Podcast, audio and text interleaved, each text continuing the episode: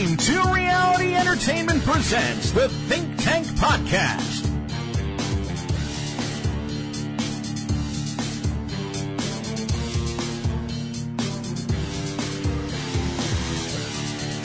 And now, coming to you pre-recorded, deep undercover in the world's deepest, darkest, most secure Hadron Collider and nuclear bomb tested and approved doomsday bunker. Here is Ryan the Area Man. Good evening. From the University of Utah in Salt Lake City, welcome to the first and only Vice Presidential Debate of 2020, sponsored by the Nonpartisan Commission on Presidential Debates. I'm Susan Page of USA Today. It is my honor to moderate this debate an important part of our democracy. In Kingsbury Hall tonight, we have a small and socially distant audience, and we've taken extra precautions during this pandemic. Among other things, everyone in the audience is required to wear a face mask, and the candidates will be seated 12 feet apart. The audience is enthusiastic about their candidates, but they've agreed to express that enthusiasm only twice at the end of the now when I introduce the candidates. Please welcome California Senator Kamala Harris and Vice President Mike Pence.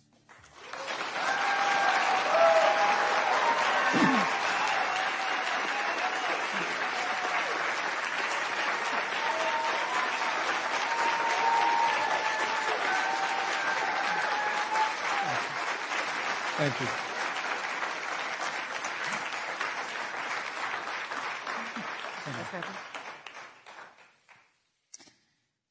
Senator Harris and Vice President Pence, thank you for being here. We're meeting as President Trump and the First Lady continue to undergo treatment in Washington after testing positive for COVID 19. We send our thoughts and prayers to them for their rapid and complete recovery and for the recovery of everyone afflicted by the coronavirus. The two campaigns and the Commission on Presidential Debates have agreed to the ground rules for tonight. I'm here to enforce them on behalf of the millions of Americans who are watching. One note, no one in either campaign or at the commission or anywhere else has been told in advance what topics I'll raise or what questions I'll ask. This 90 minute debate will be divided into nine segments of about 10 minutes each. I'll begin a segment by posing a question to each of you, sometimes the same question, sometimes a different question on the same topic. You will then have two minutes to answer without interruption by me or the other candidate. Then we'll take six minutes or so to discuss the issue. At that point, although there will always be more to say, we'll move on to the next topic. We want a debate that is lively, but Americans also deserve a discussion that is civil. These are tumultuous times, but we can and will have a respectful exchange about the big issues facing our nation. Let's begin with the ongoing pandemic that has cost our country so much. Senator Harris, the coronavirus is not under control. Over the past week, Johns Hopkins reports that 39 states have had more COVID cases over the past seven days than in the week before. Nine states have set new records. Even if a vaccine is released soon, the next administration will face hard choices. What would a Biden administration do in January and February that a Trump administration wouldn't do? Would you impose new lockdowns for businesses and schools and hotspots? A federal mandate to wear masks? You have two minutes to respond without interruption. Thank you, Susan. Well, the American people have witnessed what is the greatest failure of any presidential administration in the history of our country. And here are the facts. 210,000 dead people in our country in just the last several months. Over 7 million people who have contracted this disease. One in five businesses closed. We're looking at frontline workers who have been treated like sacrificial workers. We are looking at over 30 million people who in the last several months had to file for unemployment. And here's the thing. On January 28th, the vice president and the president were informed about the nature of this pandemic. They were informed that it's lethal in consequence, that it is airborne, that it will affect young people, and that it would be contracted because it is airborne. And they knew what was happening and they didn't tell you. Can you imagine if you knew on January 28th, as opposed to March 13th, what they knew, what you might have done to prepare? They knew and they covered it up. The president said it was a hoax. They minimized the seriousness of it. The president said, You're on one side of his ledger if you wear a mask, you're on the other side of his ledger if you don't. And in spite of all of that, today they still don't have a plan. They still don't have a plan. Well, Joe Biden does. And our plan is about what we need to do around a national strategy for contact tracing, for testing, for administration of the vaccine, and making sure that it will be free for all. That is the plan that Joe Biden has and that I have, knowing that we have to get a hold of what has been going on and we need to save our country. And Joe Biden is the best leader to do that. And frankly, this administration has forfeited Thank you, their right Harris. to reelection based on this. Thank you, Senator Harris. Vice President Pence, more than 210,000 Americans have died of COVID 19 since February. The U.S. death toll as a percentage of our population is higher than that of almost every other wealthy nation on earth. For instance, our death rate is two and a half times that of Canada next door. You head the administration's coronavirus task force. Why is the U.S. death toll as a percentage of our population higher than that of almost every other wealthy country?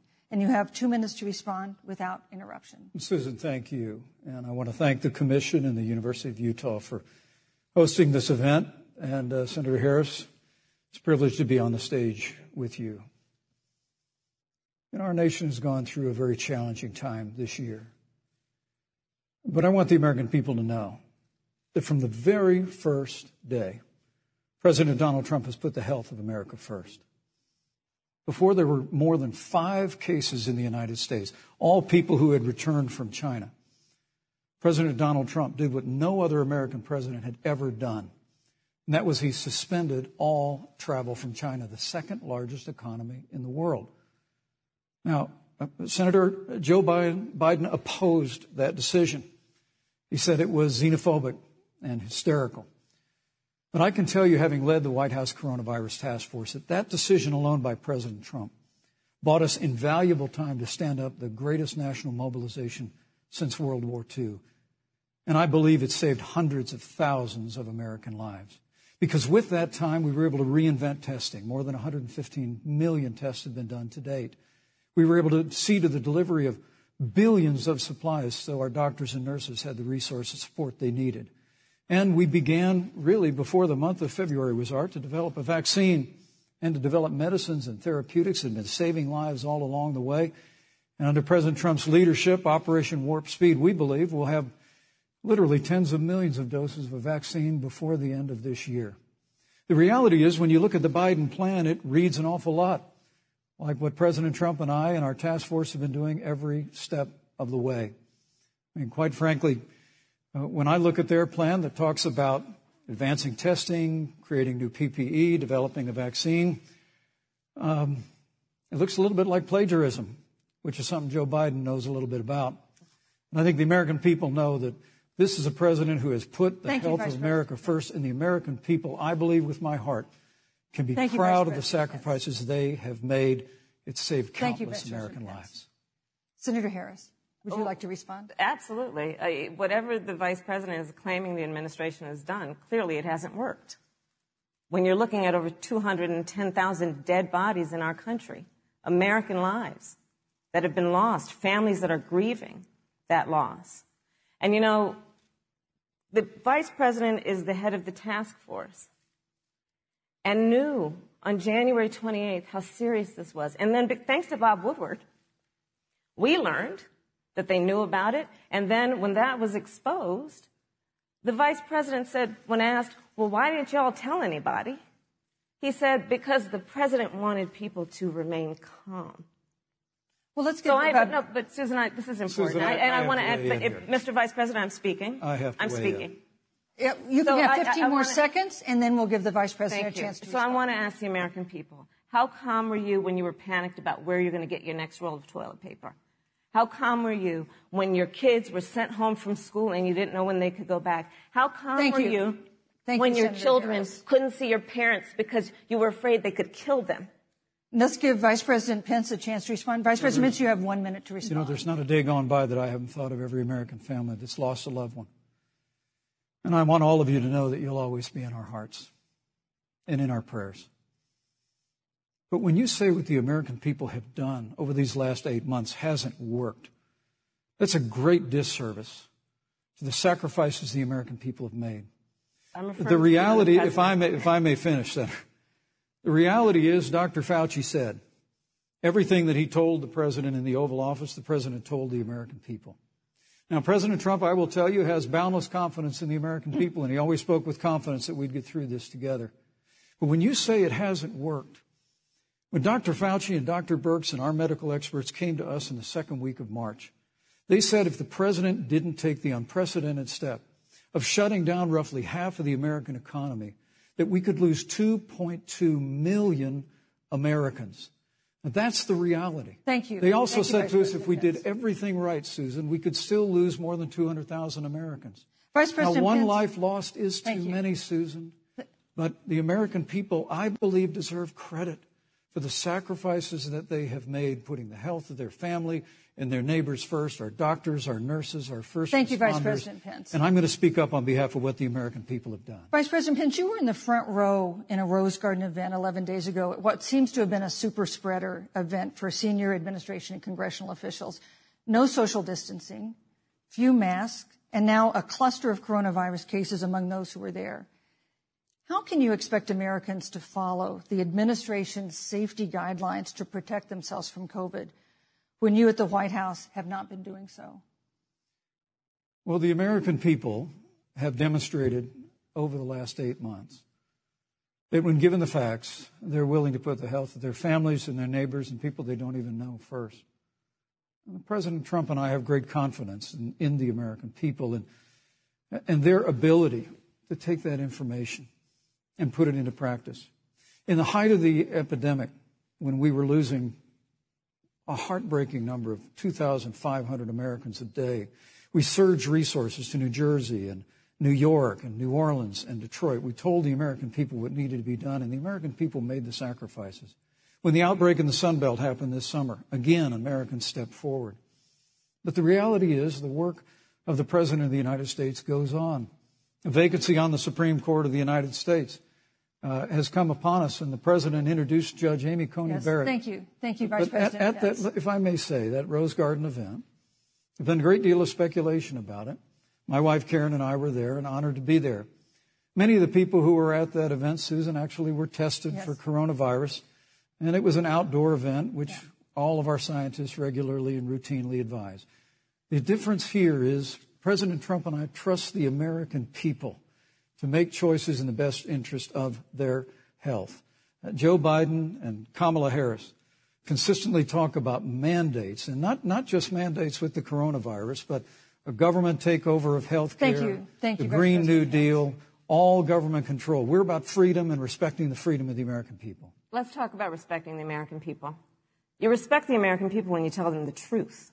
You respect the American people when you have the courage Which we've to be a leader done. speaking of those things that you may not want people to hear, but they need to hear so they can protect themselves. But this administration stood on information that if you had as a parent, if you had as a worker knowing you didn't have enough money saved up, and now you're standing in a food line because of the ineptitude of an administration that was unwilling to speak the truth to the American people. So let's talk about caring about the American people. The American people have had to sacrifice far too much because of the incompetence of this administration. It is asking too much of the people. Susan, we talked No, about Vice It this. asking too much of the people. Look- that they would not be equipped with the information they need to help themselves to protect Susan, their parents President- and No, their I'm children. sorry. Uh, Kamala Harris, Senator Harris, I mean, I'm sorry. It's I fine, meant I'm to Kamala. No, no, you're Senator Harris to me. Um, for life to get back to normal, Dr. Anthony Fauci and other experts say that most of the people who can be vaccinated need to be vaccinated. But half of Americans now say they wouldn't take a vaccine if it was released now. If the Trump administration approves a vaccine before or after the election, should Americans take it, and would you take it?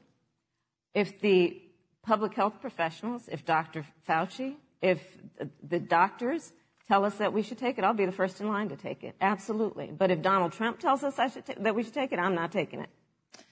Vice President Pence, there have been a lot of repercussions from this pandemic. In recent days, the president's diagnosis of COVID 19 has underscored the importance of the job that you hold and that you are seeking. That's our second topic tonight. It's the role of the vice president. One of you will make history on January 20th. You will be the vice president to the oldest president the United States has ever had. Donald Trump will be 74 years old on Inauguration Day. Joe Biden will be 78 years old. That already has raised concerns among some voters, concerns that have been sharpened by President Trump's hospitalization in recent days. Vice President Pence, have you had a conversation or reached an agreement with President Trump about safeguards or procedures when it comes to the issue of presidential disability? And if not, do you think you should? You have two minutes without interruption. Well, Susan, uh, thank you. Although I would like to go back. I, I think we need to uh, move on well, to the thank issue you, of but I would like to go back because the reality is that we're going to have a vaccine, Senator, in record time, in unheard of time, in less than a year. We have five companies in phase three clinical trials, and we're right now producing tens of millions of doses. So the fact that you continue to undermine public confidence in a vaccine, if the vaccine emerges during the Trump administration, I think is, is unconscionable. And Senator, I, I just ask you, stop playing politics with people's lives. The reality is that we will have a vaccine, we believe, before the end of this year.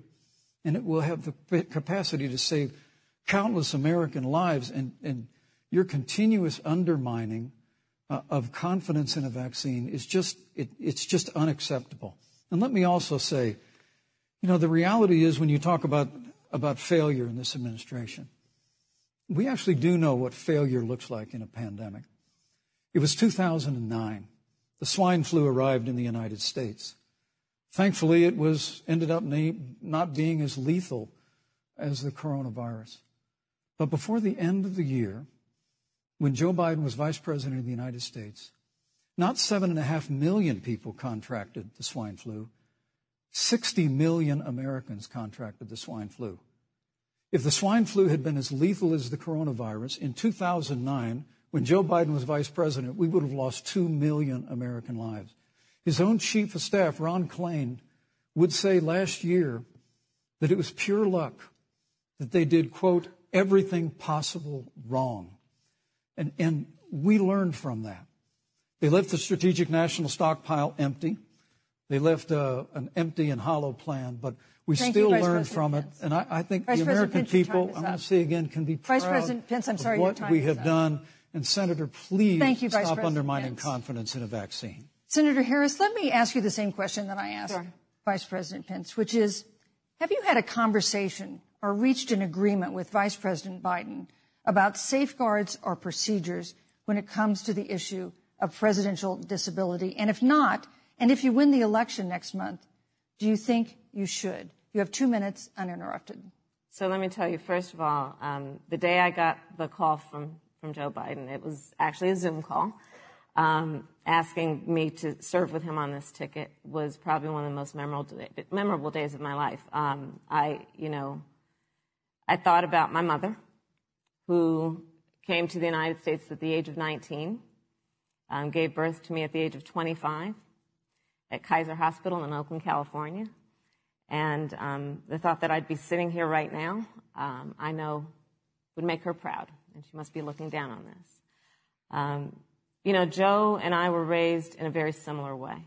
We were raised with values that are about hard work, about the value and the dignity of public service, and about the importance of fighting for the dignity of all people. And I think Joe asked me to serve with him because, you know, I have a career that included being elected the first woman district attorney of San Francisco, where I created models of innovation for, for law enforcement in terms of reform of the criminal justice system. I was elected the first uh, woman of color and black woman to be elected Attorney General of the state of California, where I ran the second largest Department of Justice in the United States, second only to the United States Department of Justice.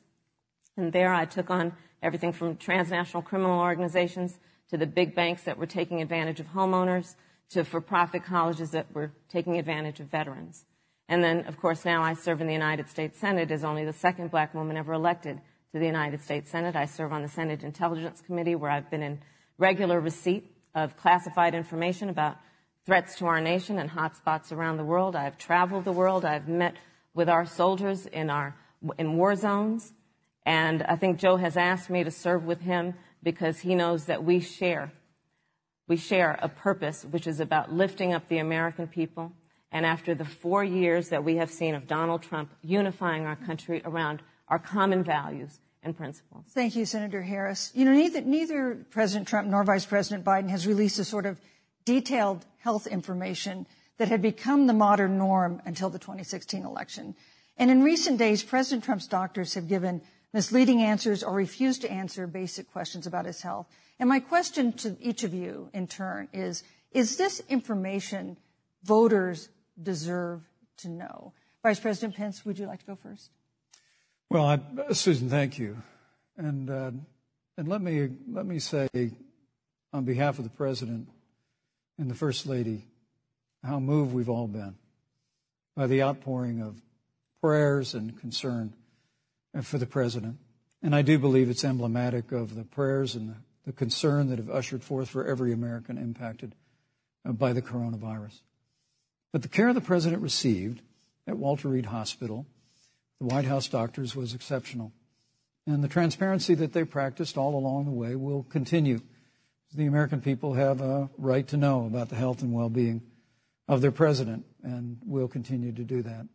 But I'm just extremely grateful and was more than, more than a little moved uh, by the broad and bipartisan support. And uh, Senator, I want to thank you and Joe Biden for your expressions, of genuine concern. And I also want to congratulate you uh, as I did on that phone call, uh, on uh, the historic nature of your nomination. Thank you. Um, I, I never expected to be on this stage four years ago, so I know the feeling. But um, uh, the reality is, um, we've got an election before the American people in the midst of this challenging year.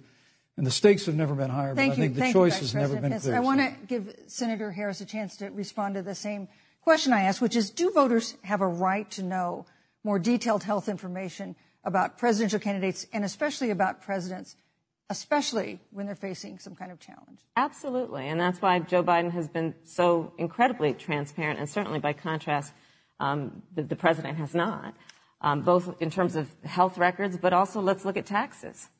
Um, we now know because of great investigative journalism that Donald Trump paid $750 in taxes. When I first heard about it, I, I literally said, you mean $750,000? And it was like, no, $750. We now know Donald Trump owes and is in debt for $400 million. And just so everyone is clear, when, when we say in debt, it means you owe money to somebody. And it'd be really good to know who the President of the United States, the Commander in Chief, owes money to because the American people have a right to know what is influencing the President's decisions. And is he making those decisions on the best interest of the American people, of you, or self interest? So, Susan, I'm glad you asked about transparency because it has to be across the board. Joe has been incredibly transparent over many, many years. The one thing we all know about Joe he puts it all out there. He, he is honest. He is forthright.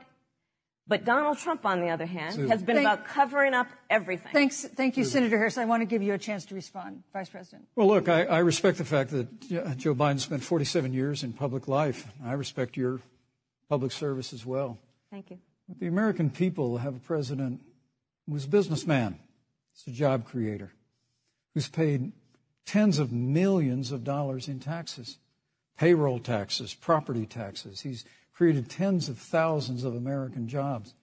And the president said those public reports are not accurate. And, and the president's also released literally stacks of financial disclosures the American people can review just as the law allows. But The distinction here is that Joe Biden, 47 years in public service, compared to President Donald Trump, who brought all of that experience four years ago. Thank you, thank you, and Vice turned President. this economy around by cutting taxes, rolling back regulation, thank you, thank you, Vice President energy, Pence. fighting for free and fair trade, and all thank, of that's thank on you, the Vice line President if Pence. Joe Biden and Kamala Harris. You know, that's a good segue into our third topic, segue. which is about the economy. This has been another aspect of life for Americans It's been so affected by this coronavirus. We have a jobs crisis brewing. On Friday, we learned that the unemployment rate had declined to 7.9% in September, but the job growth had stalled, and that was before the latest round of layoffs and furloughs in the airline industry at Disney and elsewhere. Hundreds of thousands of discouraged workers have stopped looking for work. Nearly 11 million jobs that existed at the beginning of the year haven't been replaced. Those hardest hit include Latinos, blacks, and women. Senator Harris, the Biden Harris campaign has proposed new programs to boost the economy, and you would pay for that new spending by raising $4 trillion in taxes on wealthy individuals and corporations. Some economists warn that could curb entrepreneurial ventures that fuel growth and create jobs. Would raising taxes put the recovery at risk? And you have two minutes to answer uninterrupted. Thank you. Um, on the issue of the economy, I, think there couldn't be a more fundamental difference between Donald Trump and Joe Biden.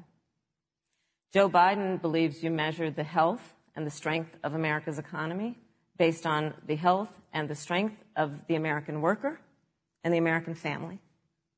On the other hand, you have Donald Trump, who measures the strength of the economy based on how rich people are doing, which is why he passed a tax bill benefiting the top 1% and the biggest corporations of America, leading to a $2 trillion deficit that the American people are going to have to pay for. On day one, Joe Biden will repeal that tax bill. He'll get rid of it. And what he'll do with the money is invest it in the American people. And through a plan that is about investing in infrastructure, something that Donald Trump said he would do. I remember hearing about some infrastructure week. I don't think it ever happened. But Joe Biden will do that. He'll invest in infrastructure. It's about upgrading our roads and bridges, but also investing in clean energy and renewable energy. Joe is going to invest that money in what we need to do around innovation. There was a time when our country believed in science and invested in research and development so that we were an innovation leader on the globe. Joe Biden will use that money to invest in education. So, for example, for folks who want to go to a two-year community college, it will be free. If you come from a family that makes less than $125,000, you'll go to a public university for free. And across the board, we'll make sure that if you have student loan debt, it's cut by $10,000. That's how Joe Biden thinks about the economy, which is it's about investing in the people of our country as opposed to passing a tax bill, which had the benefit of letting American corporations go offshore to do their business. Thank you, You're Senator welcome. Harris. Vice President Pence, your administration has been predicting a rapid and robust recovery, but the latest economic report suggests that's not happening. Should Americans be braced for an economic comeback that is going to take not months, but a year or more? You have two minutes to answer uninterrupted. When President Trump and I took office, America had gone through the slowest economic recovery since the Great Depression. Because when Joe Biden was vice president, they tried to tax and spend and regulate and bail our way back to a growing economy. President Trump cut taxes across the board. Despite what uh, Senator Harris says, the average American family of four had $2,000 in savings in taxes. And with the rise in wages that occurred, most predominantly for blue collar, hardworking Americans, the average household income for a family of four increased by $4,000 following President Trump's tax cuts. But America, you just heard Senator Harris tell you, on day one, Joe Biden's going to raise your taxes. It's really remarkable to think. Susan. I mean, right after a time where we're going through a pandemic that lost 22 million jobs at the height, we've already added back 11.6 million jobs because we had a president who cut taxes, rolled back regulation, unleashed American energy, fought for free and fair trade, and secured $4 trillion from the Congress of the United States to give direct payments to families, save 50 million jobs through the Paycheck Protection Program. We literally have spared no expense to help the American people and the American worker through this. Joe Biden and Kamala Harris want to raise taxes. They want to bury our economy under a $2 trillion Green New Deal, which you were one of the original co sponsors of in the United States Senate. They want to abolish fossil fuels and ban fracking, which would cost hundreds of thousands of American jobs all across the heartland. And Joe Biden wants to go back to the economic surrender to China that when we took office, half of our international trade deficit was with China alone. And Joe Biden wants to repeal all of the tariffs that President Trump put into effect to fight for American jobs and American workers. Joe Biden says democracy's on the ballot. Make no mistake about it, Susan. The, the American economy, the American comeback is on the ballot with four more years of growth Thank you, and opportunity, Thank four Vice more years of President Donald Trump. 2021 Thank is you, going to Vice be the President. biggest economic year in the history of this country. Thank you, Vice President Pence. Senator Harris. Well, I mean, I thought we saw enough of it in last week's debate, but I think this is supposed to be a debate based on fact and truth. And the truth and the fact is, Joe Biden has been very clear. He will not raise taxes on anybody who makes less than $400,000 a year. He said he's going to repeal the Trump tax cuts. Uh, Mr. Vice President, I'm speaking. Well, I'm speaking. It'd be important if you said the truth. Joe Biden said twice in the debate last week that he's going to repeal the Trump tax cuts. That was tax cuts that gave the average working family $2,000 in a tax break every single year. That is, Senator, that is that's the absolutely not true. That Is he only bill- cutting, is he only going to repeal part of the Trump tax cuts? If you don't mind letting me finish, we can then have a conversation. Okay? Please. Okay. Joe Biden will not raise taxes on anyone who makes less than $400,000 a year. He has been very clear about that. Joe Biden will not end fracking. He has been very clear about that. Joe Biden is the one who, during the, the Great Recession, was responsible for the Recovery Act that brought America back. And now the Trump Pence administration wants to take credit when they ran, when they rode the co- coattails of Joe Biden's success for the economy that they had at the beginning of their term. Of course, now the economy is a complete disaster. But Joe Biden, on the one hand, did that. On the other hand, you have Donald Trump, who has reigned over a recession that is being compared to the Great Depression. On the one hand, you have Joe Biden, who was responsible with President Barack Obama for the Affordable Care Act, which brought health care to over 20 million Americans and protected people with pre-existing conditions. And what it also did is it saved those families who otherwise were going bankrupt because of hospital bills they could not afford. On the other hand, you have Donald Trump, who's in court right now, trying to get rid of, you, trying to get rid of the Affordable Care Act, which means that you will lose protections if you have pre-existing conditions. And I just, this is very important, Susan. Yes, and it's but we need to give we need to give Vice President. I, I'd just like to he interrupted me, and I'd like to just finish, please. If you have a pre-existing condition, heart disease, diabetes, breast cancer, they're coming for you. If you love someone who has a pre-existing It's nonsense. condition, Thank you. Thank they're you, coming Harris. for you. If you are under the age of 26 on your parents' coverage, they're coming for you. Senator Harris, thank you. You're welcome. Let me give you a chance to respond. Well, I hope we have a chance to talk about health care because Obamacare was a disaster. The American people remember it well. And President Trump and I have a plan to, to improve health care and to protect, protect pre existing conditions for every American. But look, uh, Senator Harris, you're, you're entitled to your own opinion, but you're not entitled to your own facts. You yourself said on multiple occasions when you were running for president that you would ban fracking. Joe Biden looked at a supporter in the eye and pointed and said, I guarantee, I guarantee that we will abolish fossil fuels.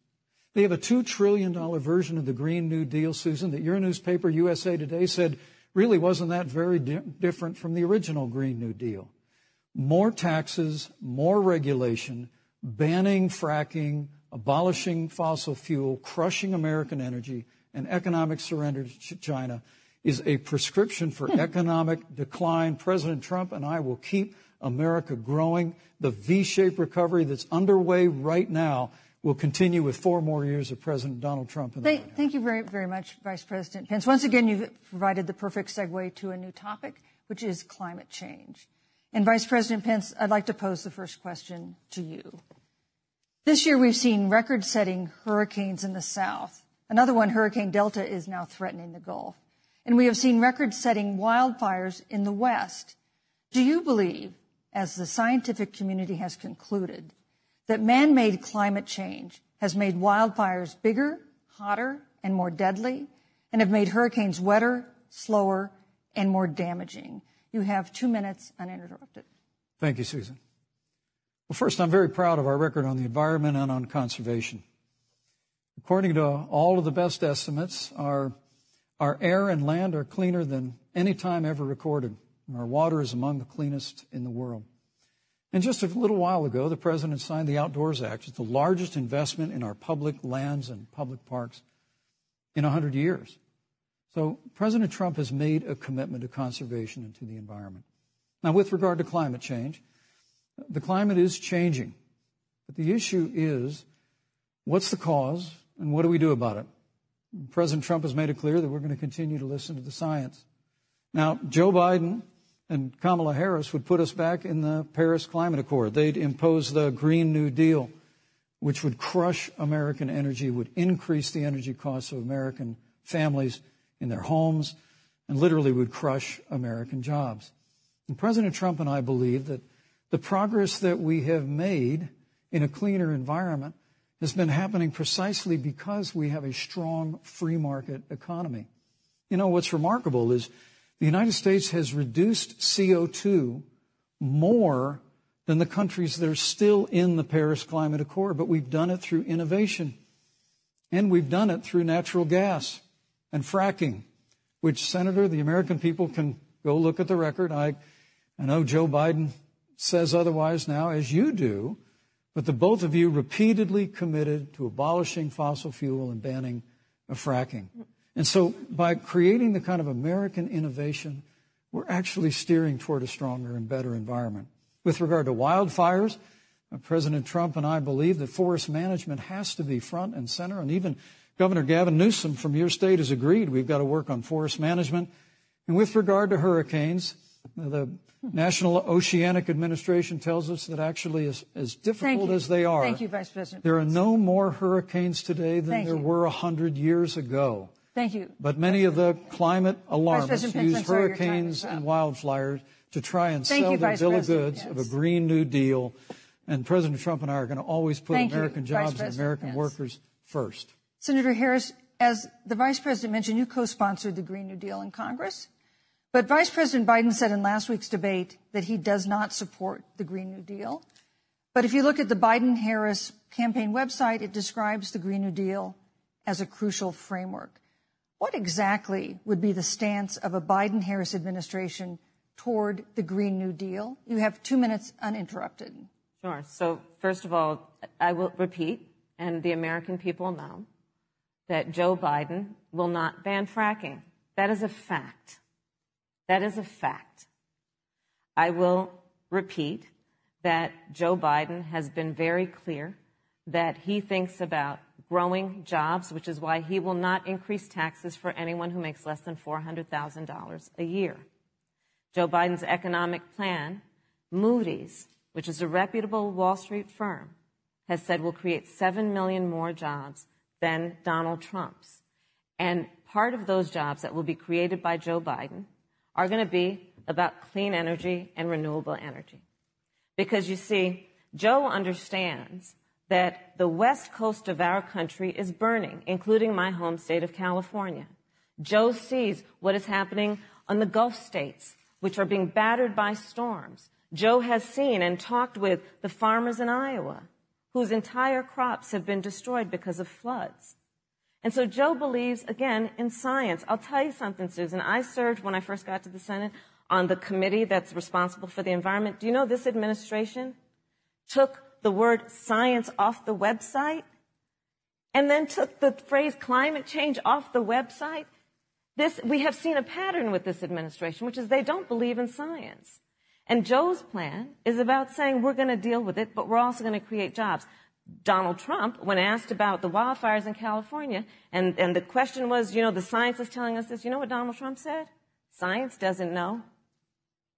So let's talk about who is prepared to lead our country over the course of the next four years on what is an existential threat to us as human beings. Joe is about saying we're going to invest that in renewable energy. It's going to be about the creation of millions of jobs. We will achieve net um, zero emissions by 2050, carbon neutral by 2035. Joe has a plan.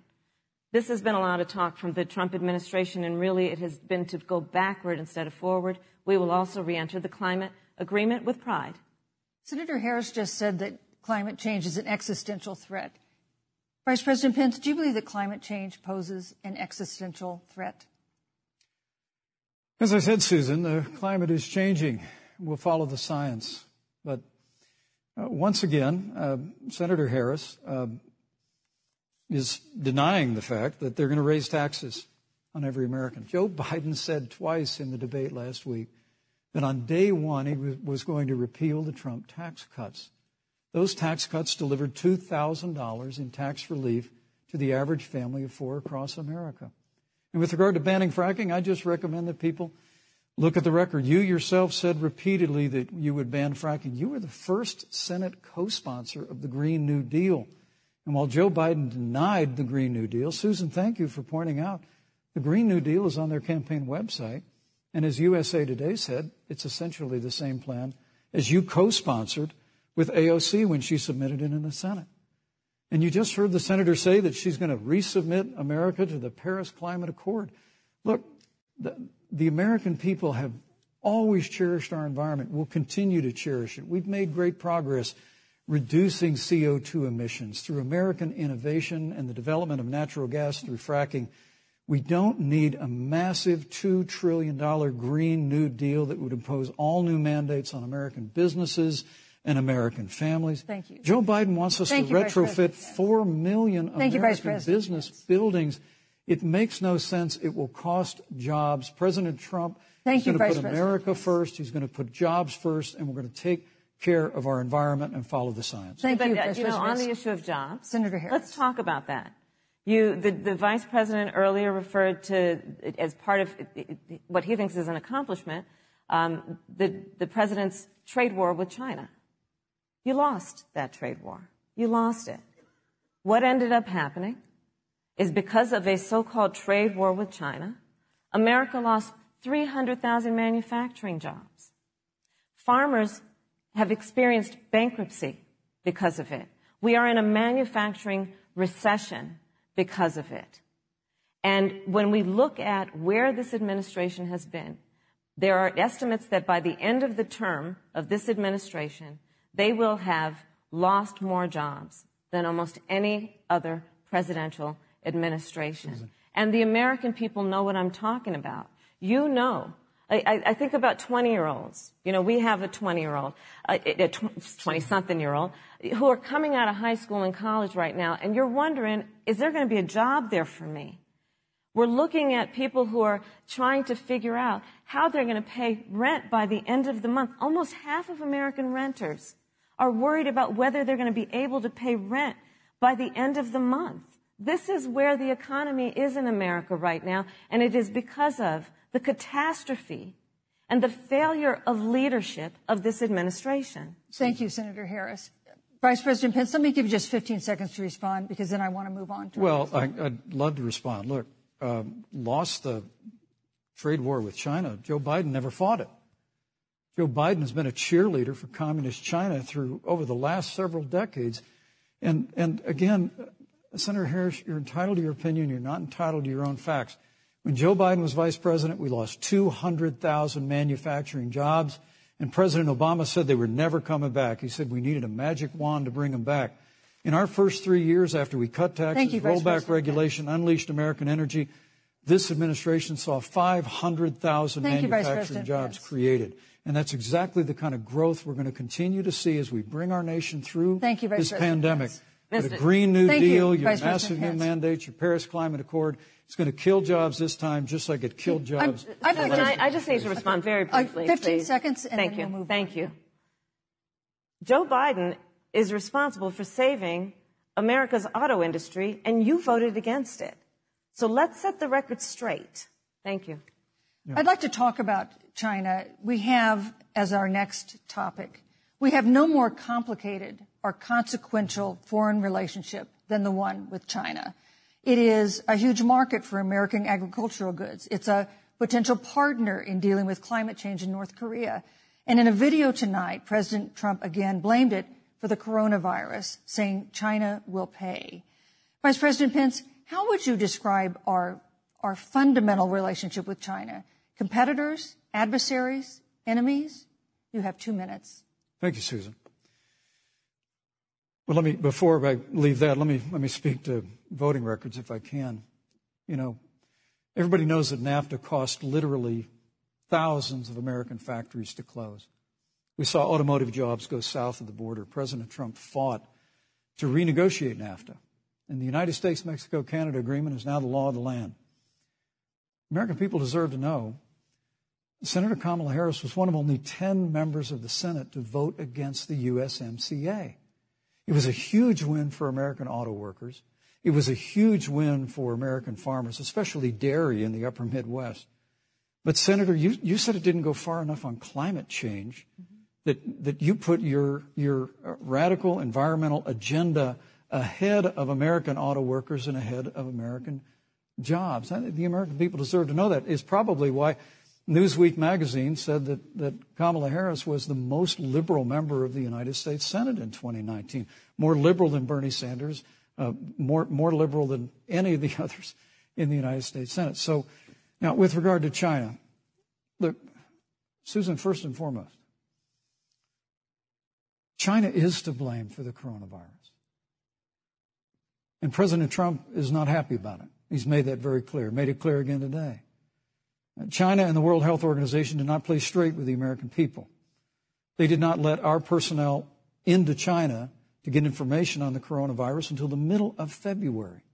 Fortunately, President Trump, in dealing with China from the outset of this administration, standing up to China that had been taking advantage of America for decades in the wake of Joe Biden's cheerleading for China, President Trump made that decision before the end of January to suspend all travel from China. And again, the American people deserve to know Joe Biden opposed President Trump's decision to suspend all travel from China. He said it was hysterical. He said it Thank was you, xenophobic. Vice President Pence. But President Trump Vice has President stood Pence, up to China. We're going to continue to stand strong. Thank you, Vice President Pence. We want to improve the relationship, but we're going to level the playing field and we're going to hold China accountable for what they did to America with the coronavirus. Thank you. Senator Harris, let me ask you the same question that I asked the Vice President. How would you describe our fundamental relationship with China? Are we competitors, adversaries, enemies? You'll have two minutes uninterrupted. Susan, the Trump administration's perspective and approach to China has resulted in the loss of American lives, American jobs, and America's standing. There's a weird obsession that President Trump has had with getting rid of whatever accomplishment was achieved by President Obama and Vice President Biden. For example, they created within the White House an office that basically was responsible for monitoring pandemics. They got away, they, they got rid of it. Not true. There was a team of disease experts that President Obama and Vice President Biden dispatched to China to monitor what is now predictable and what might happen. They pulled them out. We now are looking at 210,000 Americans who have lost their lives. Let's look at the job situation. We mentioned before the trade deal, the trade war, they wanted to call it, with China. It resulted in the loss of over 300 manufacturing jobs and a manufacturing recession and the American consumer paying thousands of dollars more for goods because of that failed war that they called it. Then let's talk about standing. Pew, a reputable research firm, has done an analysis that shows that leaders of all of our formerly allied countries have now decided that they hold in greater esteem and respect Xi Jinping, the head of the Chinese Communist Party, than they do Donald Trump, the President of the United States, the Commander in Chief of the United States. This is where we are today because of a failure of leadership by this administration. Senator Harris, we've seen changes in the in the role of the United States in terms of global leadership over the past four years. And of course, times do change. What's your definition? We've seen strains with China, of course, as the vice president mentioned. We've seen strains with our traditional allies in NATO and elsewhere. What is your definition of the role of American leadership in 2020? So, you know, Joe is, I, I love talking with Joe about a lot of these issues. And, you know, Joe, he, I think he said it quite well. He says, you know, foreign policy, it might sound complicated, but really it's relationships. So just think about it as relationships.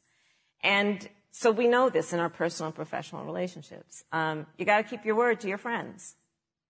Got to be loyal to your friends. People who've stood with you, got to stand with them. You got to know who your adversaries are and keep them in check.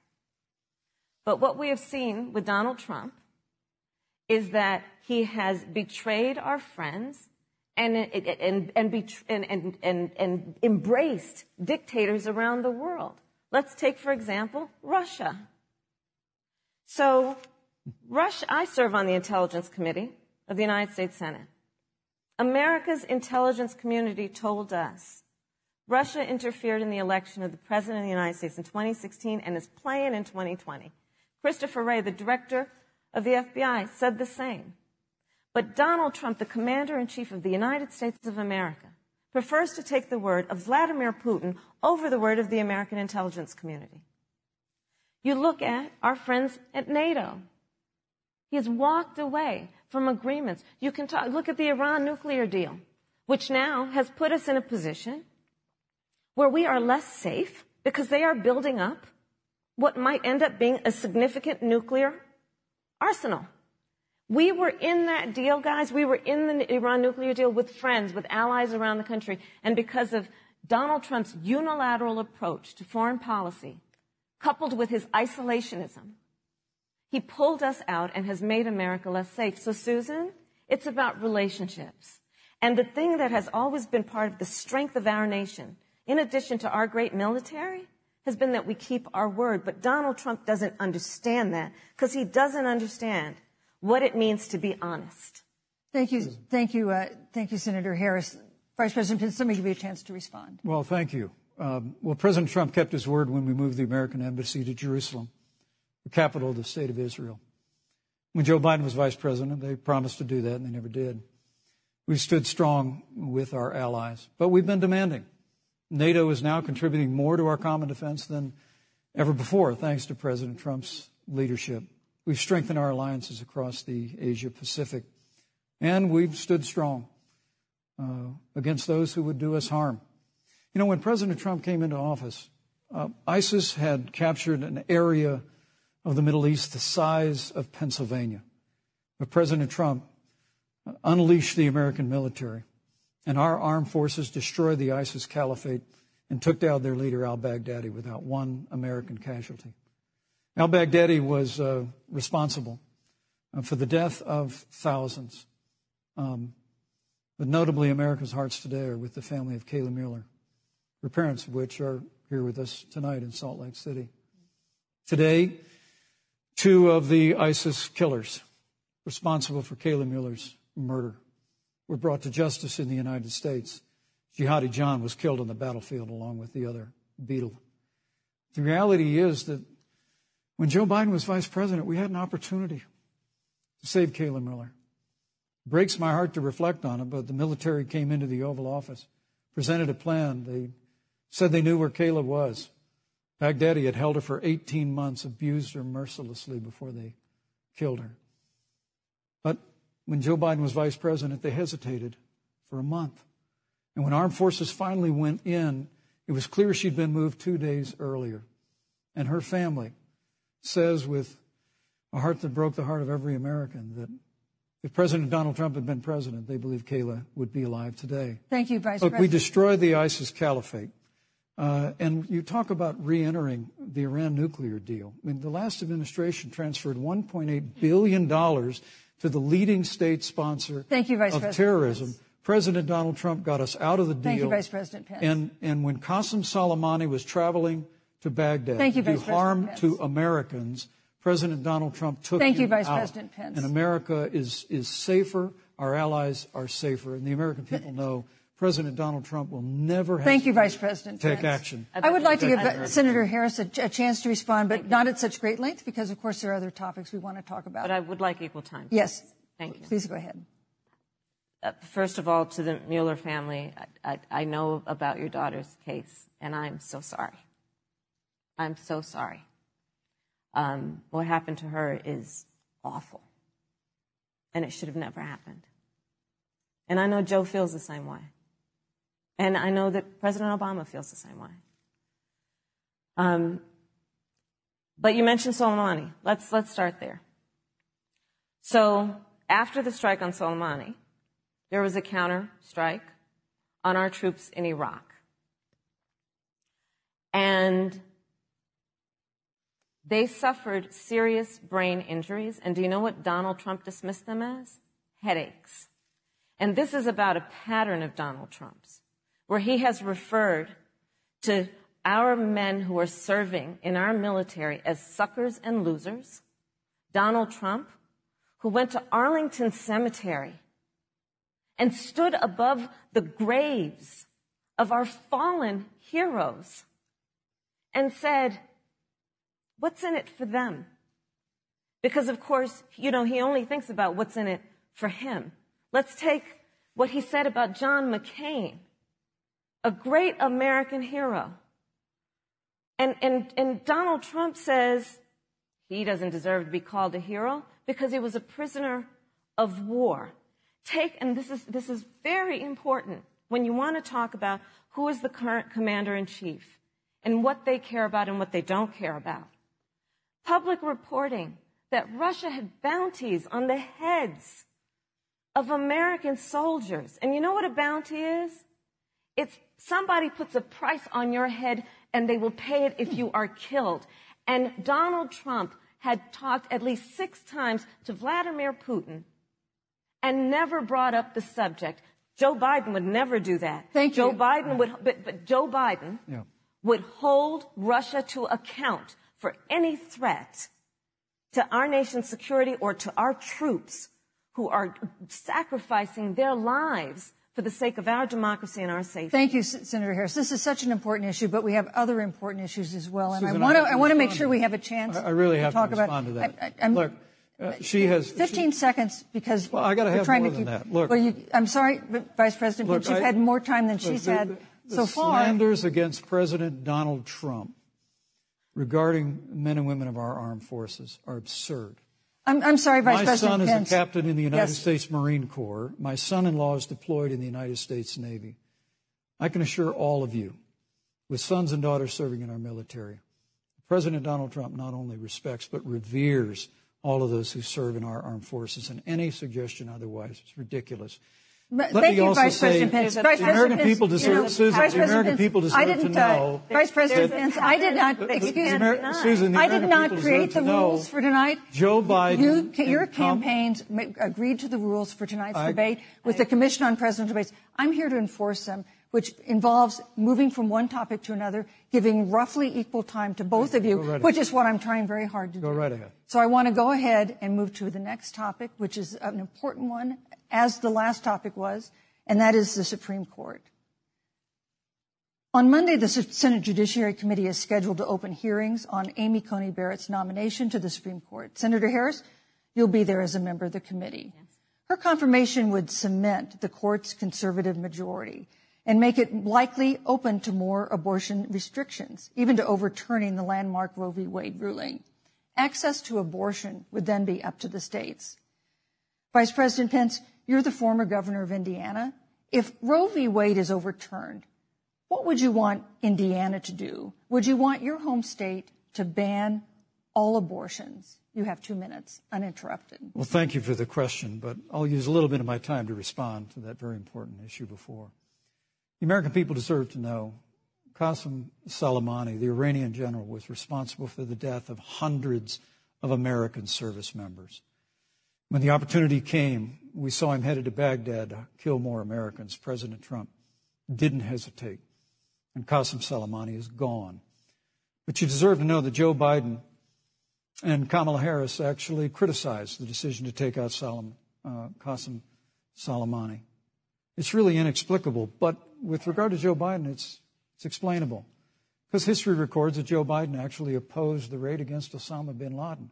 It's absolutely essential that we have a commander in chief who will not hesitate to act to protect American lives and to protect American service members. And that's what you have in President Donald Trump.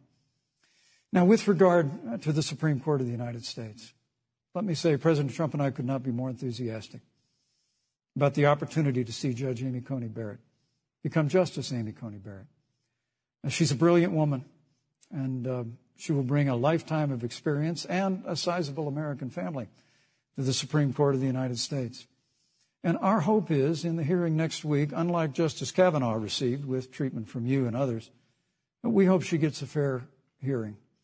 And we particularly hope that we don't see the kind of attacks on her Christian faith that we saw before.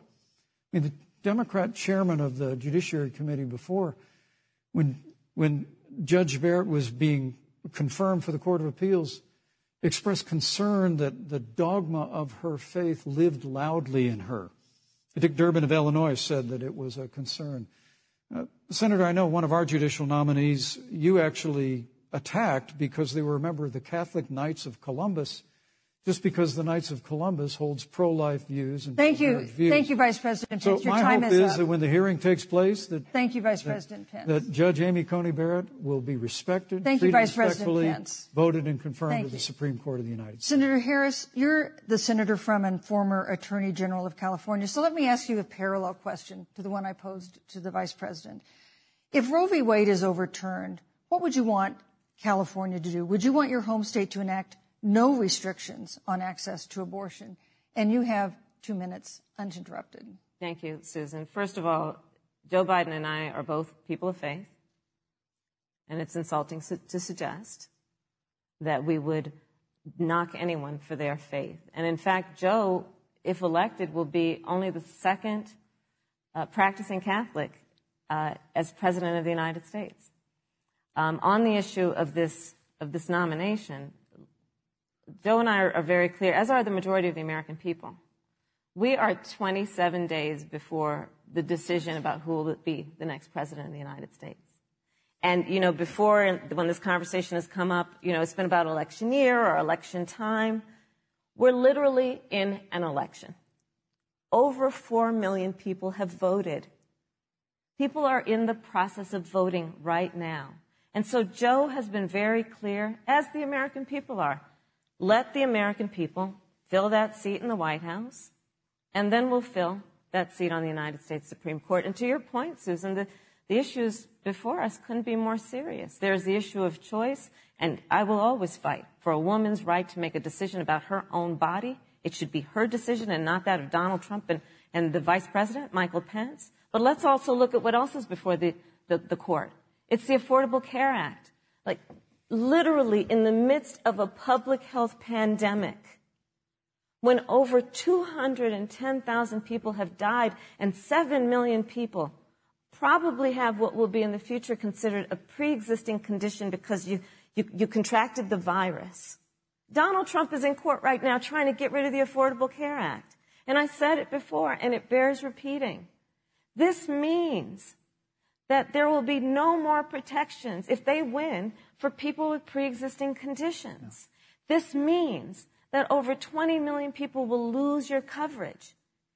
It means that if you're under the age of 26, you can't stay on your parents' coverage anymore. And here's the thing.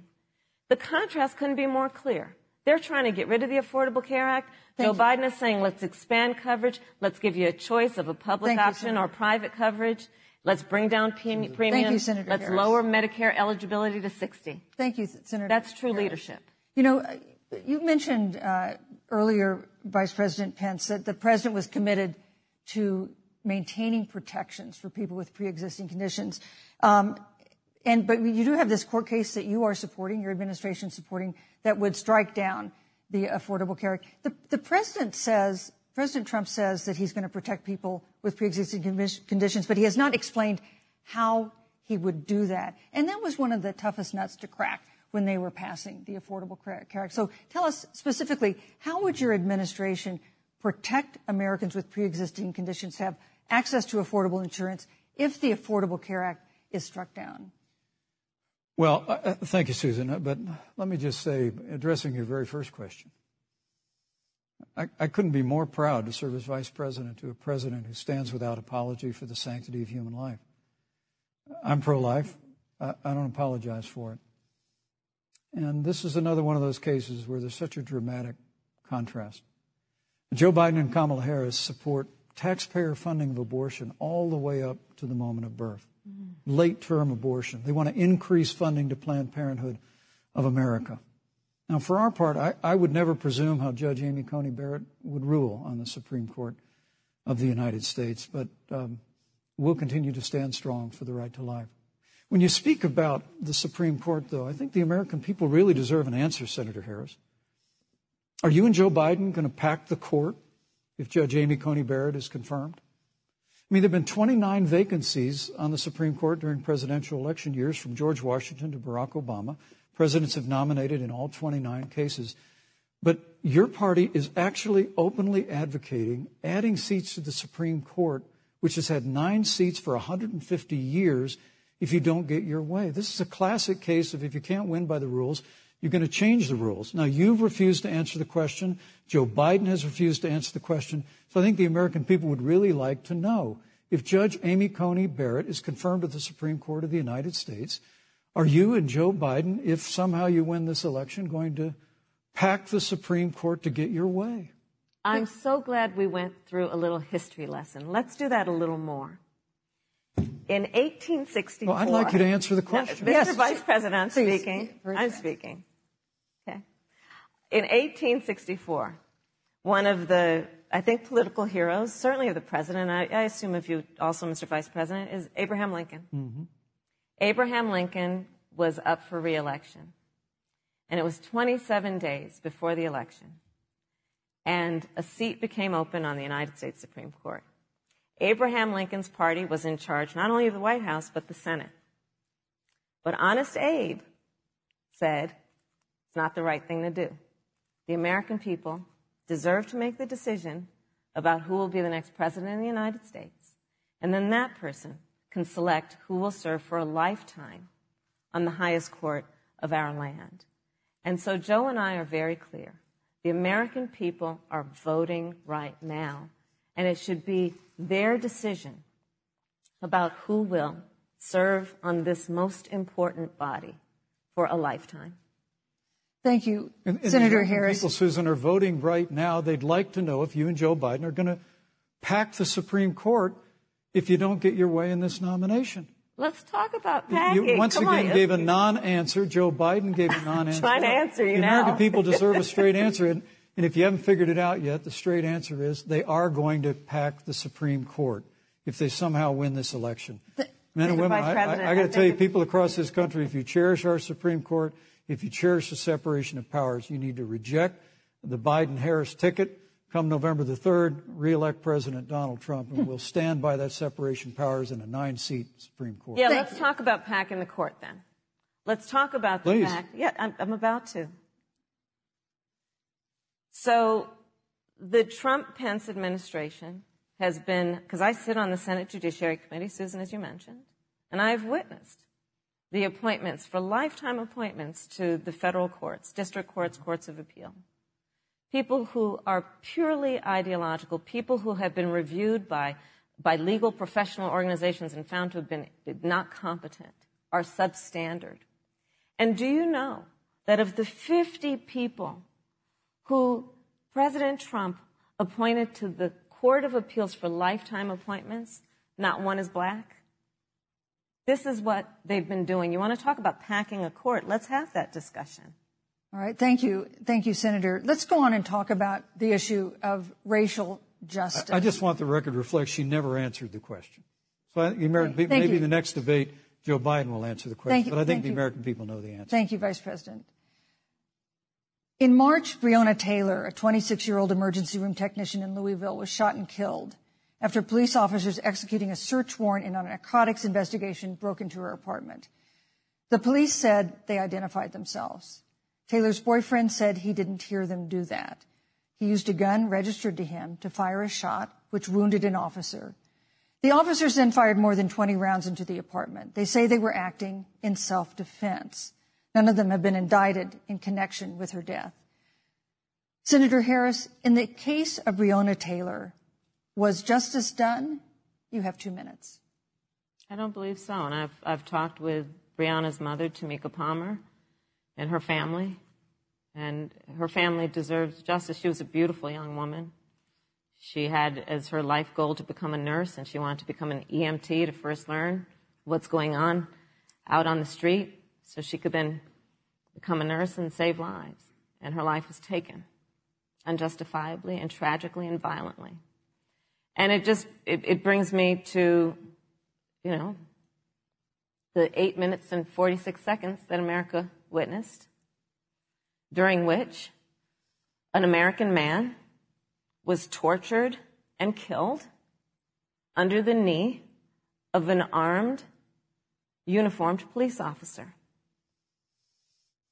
And people around our country of every race, of every age, of every gender, perfect strangers to each other, marched shoulder to shoulder, arm in arm, fighting for us to finally achieve that ideal of equal justice under law. And I was a part of those peaceful protests. And I believe strongly that, first of all, we are never going to condone violence, but we always must fight for the values that we hold dear, including the fight to achieve our ideals. And that's why Joe Biden and I have said on this subject, look, and I'm a, I'm a former career prosecutor. I know what I'm talking about. Bad cops are bad for good cops. We need reform of our policing in America and our criminal justice system, which is why Joe and I will immediately ban chokeholds and carotid holds. George, George Floyd would be alive today if we did that. We will require a national registry for police officers who break the law. We will, on the issue of criminal justice reform, get rid of private prisons and cash bail, and Thank we you. will decriminalize marijuana, and Thank we you, will we will expunge the records of those who have Thank been Senator convicted Harris. of marijuana. This is Thank a you, time Senator for Harris. leadership on a tragic, tragic issue Senator Harris, of your time unarmed black people in America. Who Thank have you, been Senator killed. Harris. Vice President Pence, let me pose the same question to you. In the case of Breonna Taylor, was justice done? You have two minutes uninterrupted. Well, our heart breaks for the loss of innocent, any innocent American life. And the family of Breonna Taylor has our sympathies. But I, I trust our justice system, a grand jury that refused the evidence. And it really is remarkable that as a former prosecutor, you would assume that an impaneled grand jury looking at all the evidence got it wrong. But uh, you're entitled to your opinion, Senator. I think and with regard to George Floyd, there, there's no excuse for what happened to George Floyd. And justice will be served. But there's also no excuse for the rioting and looting that followed. I mean, it, it really is astonishing. Uh, Flora Westbrook is with us here tonight in Salt Lake City. Just a few weeks ago, I stood at what used to be uh, her salon. It was burned to the ground by rioters and looters. And, and Flora is still trying to put her life back together. And I must tell you, this, this, this presumption that you hear consistently uh, from Joe Biden and Kamala Harris that, uh, that America is systemically racist. And that, as Joe Biden said, that he believes that law enforcement has an implicit bias against minorities uh, is, is a great insult to the men and women who serve in law enforcement. And I want everyone to know who puts on the uniform of law enforcement every day President Trump and I stand with you. And it is remarkable that, that when Senator Tim Scott tried to pass a police reform bill, brought together a group of Republicans and Democrats, Senator Harris, you got up and walked out of the room. And then you filibustered Senator Tim Scott's bill on the Senate floor that would have provided new accountability, new resources.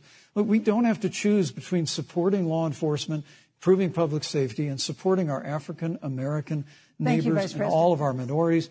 Under President Trump's leadership, you, we'll always stand with law enforcement and we'll do what we've done Vice from day Pence, one, and thank that is you. Improve is the up. lives of African Americans. Thank you, Vice record President unemployment, record Vice investments in Pence, education, and we'll fight for school choice for all of our minorities. Thank you, Vice President. I'd like to respond. Senator Harris. I will not sit here and be lectured by the vice president on what it means to enforce the laws of our country. I am the only one on this stage who has personally prosecuted everything from child sexual assault to homicide. I'm the only one on this stage who has prosecuted the big banks for taking advantage of America's homeowners. I'm the only one on this stage who prosecuted for profit colleges for taking advantage of our veterans. And the reality of this is that we are talking about an election in 27 days, where last week the President of the United States took a debate stage in front of 70 million Americans and refused to condemn white supremacists. Not true. And Not true. it wasn't like he didn't have a chance. He didn't do it, and then he doubled down. And then he said, when pressed, stand back, stand by.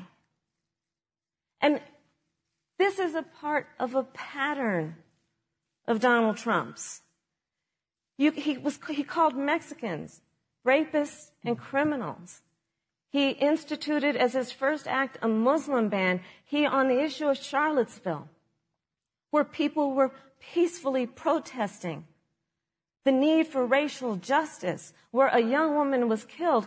And on the other side, there were neo Nazis carrying tiki torches, shouting racial epithets, anti Semitic slurs.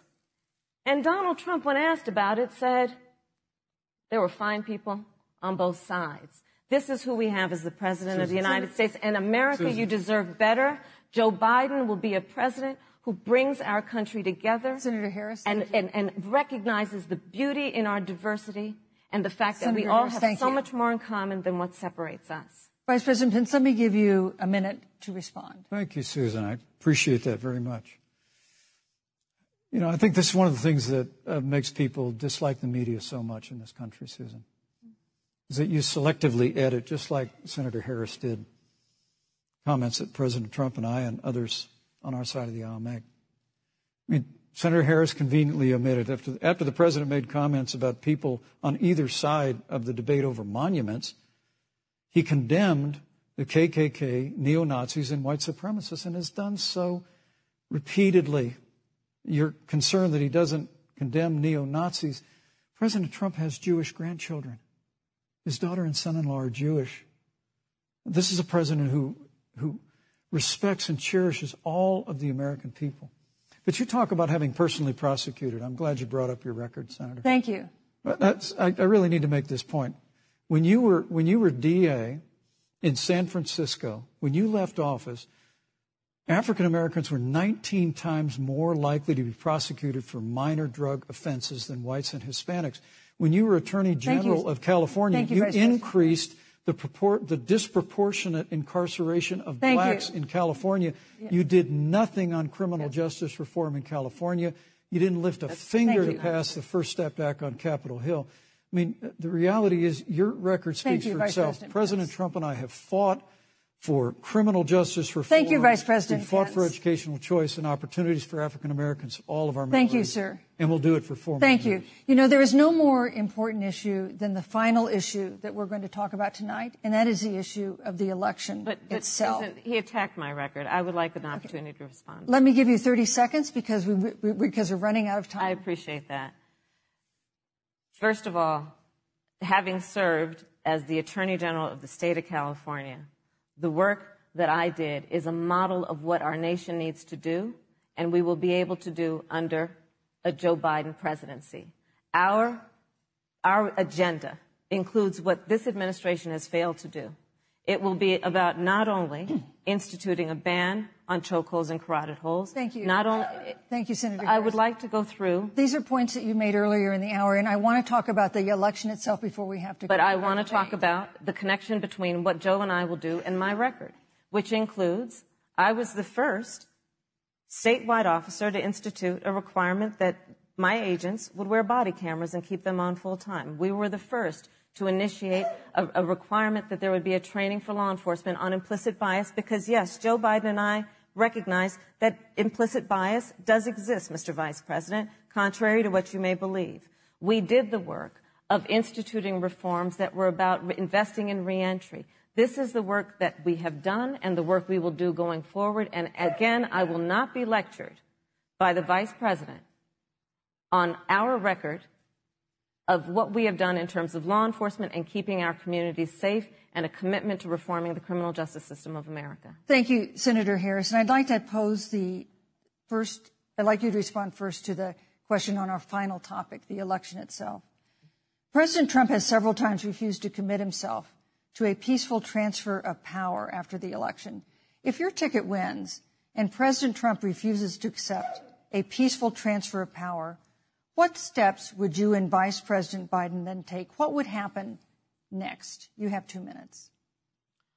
So I'll tell you, um, Joe and I are, I think, particularly um, proud of the coalition that we've built around our campaign. We probably have one of the broadest coalitions of folks that you've ever seen in a presidential race. Of course, we have the support of Democrats, but also independents and Republicans. In fact, um, seven members of uh, President George W. Bush's cabinet are supporting our ticket. Uh, we have the support of, of Colin Powell, Cindy McCain, John Kasich, um, over 500 uh, generals, retired generals, and, and former national security experts and advisors are supporting our campaign. And I believe they are doing that because they know that Joe Biden has a deep, deep seated commitment to fight for our democracy and to fight for the integrity of our democracy and to bring integrity back to the White House. And so we believe in the American people. We believe in our democracy. And here's what I'd like to say to everybody. Vote. Please vote. Vote early. Come up with a plan to vote. Go to iwillvote.com. You can also go to, to joebiden.com. We have it within our power in these next 27 days to make the decision about what will be the course of our country for the next four years. And it is within our power, and if we use our vote and we use our voice, we will win. And we will not let anyone subvert our democracy with what Donald Trump has been doing, as he did on the debate stage last week, when again in front of 70 million people, he openly attempted to suppress the vote.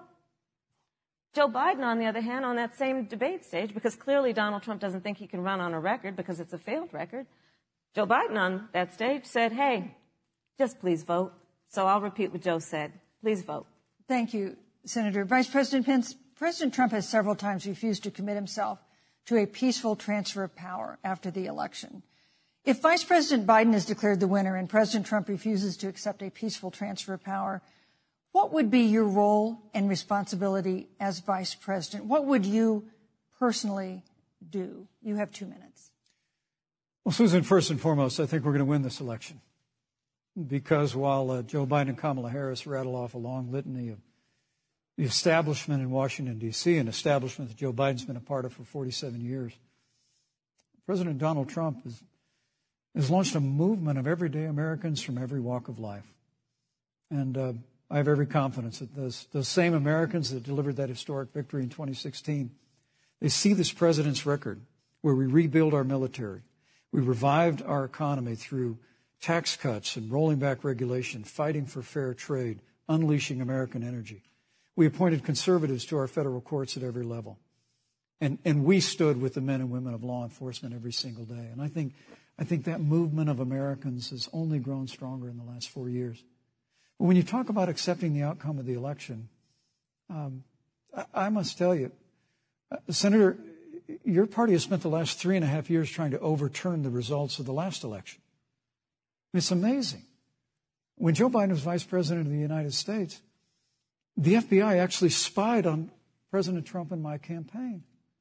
I mean, there were documents released this week that the CIA actually made a referral uh, to the FBI documenting that those allegations were coming from the Hillary Clinton campaign. And of course, we've all seen the avalanche, the, what, what you put the country through for, for the better part of, of three years until it was found that there was no obstruction, no collusion, case closed. And then Senator Harris, you and your colleagues in the in the Congress uh, tried to impeach the President of the United States over a phone call. And now Hillary Clinton has actually said to Joe Biden that under, in her words, under no circumstances should he concede the election. So let me just say, I think we're going to win this election. President Trump and I are fighting every day in courthouses to prevent Joe Biden and Kamala Harris from changing the rules and creating this universal mail in voting that will create a massive opportunity for voter fraud and we have a free and fair election, uh, we know we're going to have confidence in it.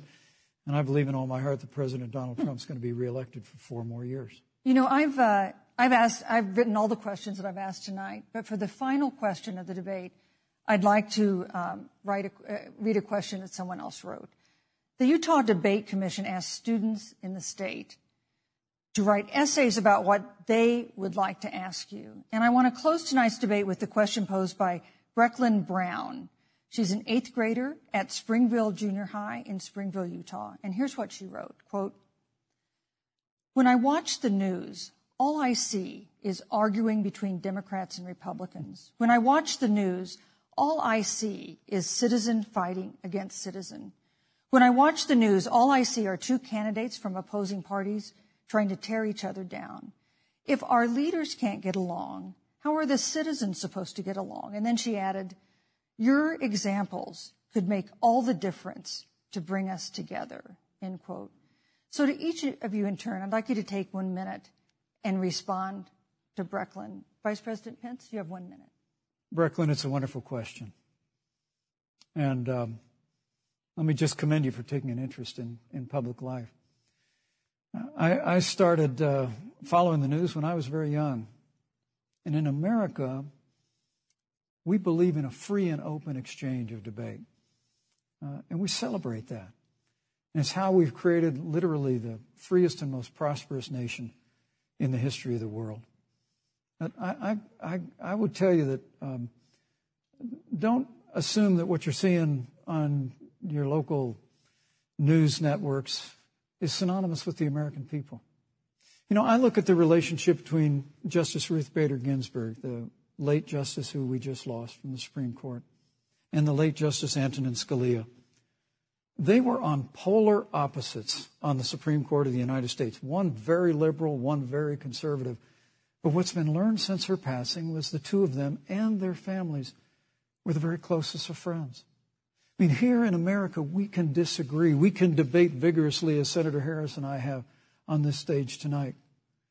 But when the debate is over, we come together as Americans.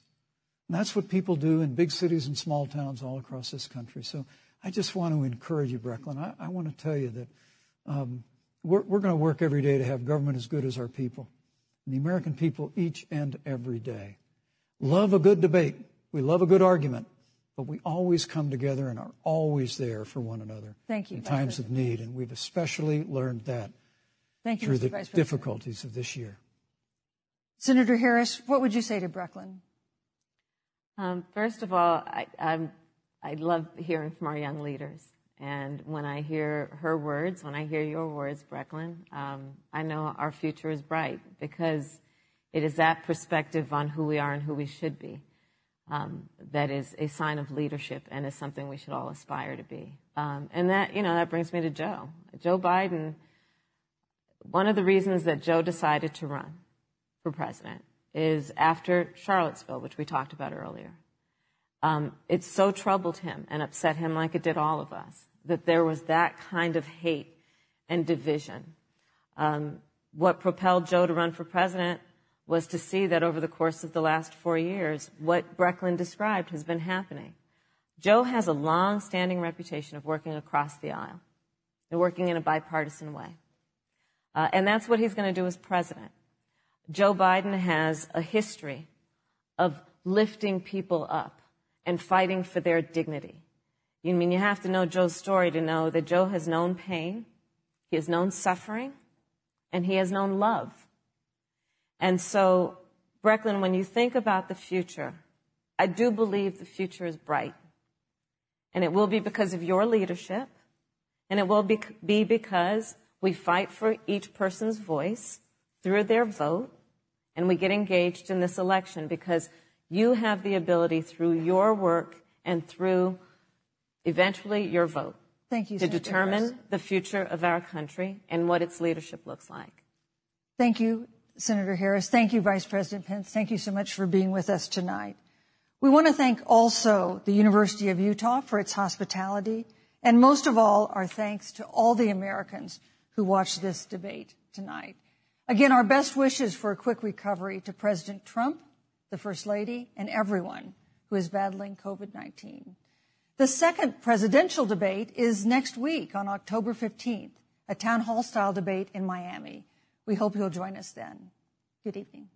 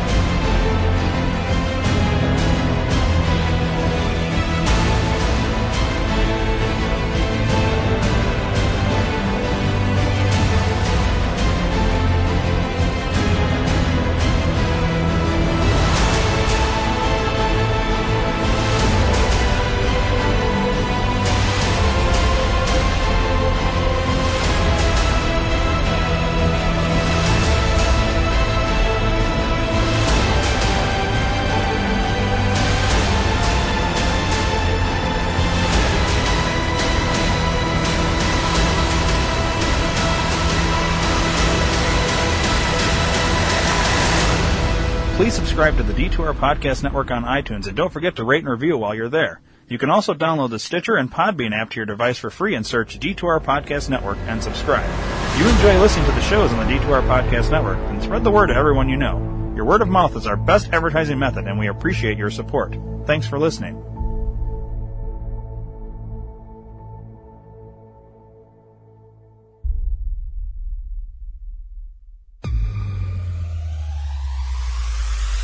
Where can you find everything you want to buy?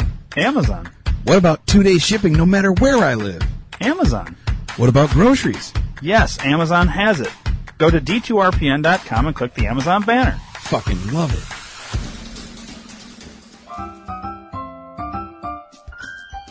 Hey, it's Ryan. And it's Dave. If you guys like the skits on the Rock Vegas podcast, check out the Rock Vegas Puppet Show on YouTube. And follow us on Instagram and Facebook at Rock Vegas Puppet Show, and also on Twitter at Rock Vegas Puppet. Yeah, new episodes come every Sunday. Make sure you subscribe.